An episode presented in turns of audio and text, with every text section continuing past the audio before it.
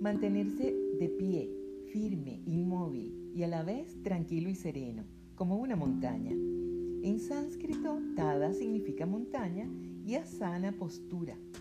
Hombres imitando la hermosura de las montañas, queriendo adoptar la misma actitud. Desde la cima, observando cómo todo lo que desde abajo se impone, visto desde arriba, pierde importancia. Vivieron la montaña en el sintieron en el alma.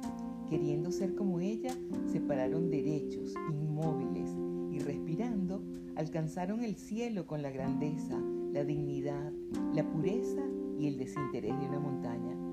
Cuando en yoga decimos vamos a Tadasana, adopta una actitud digna, firme, inmóvil.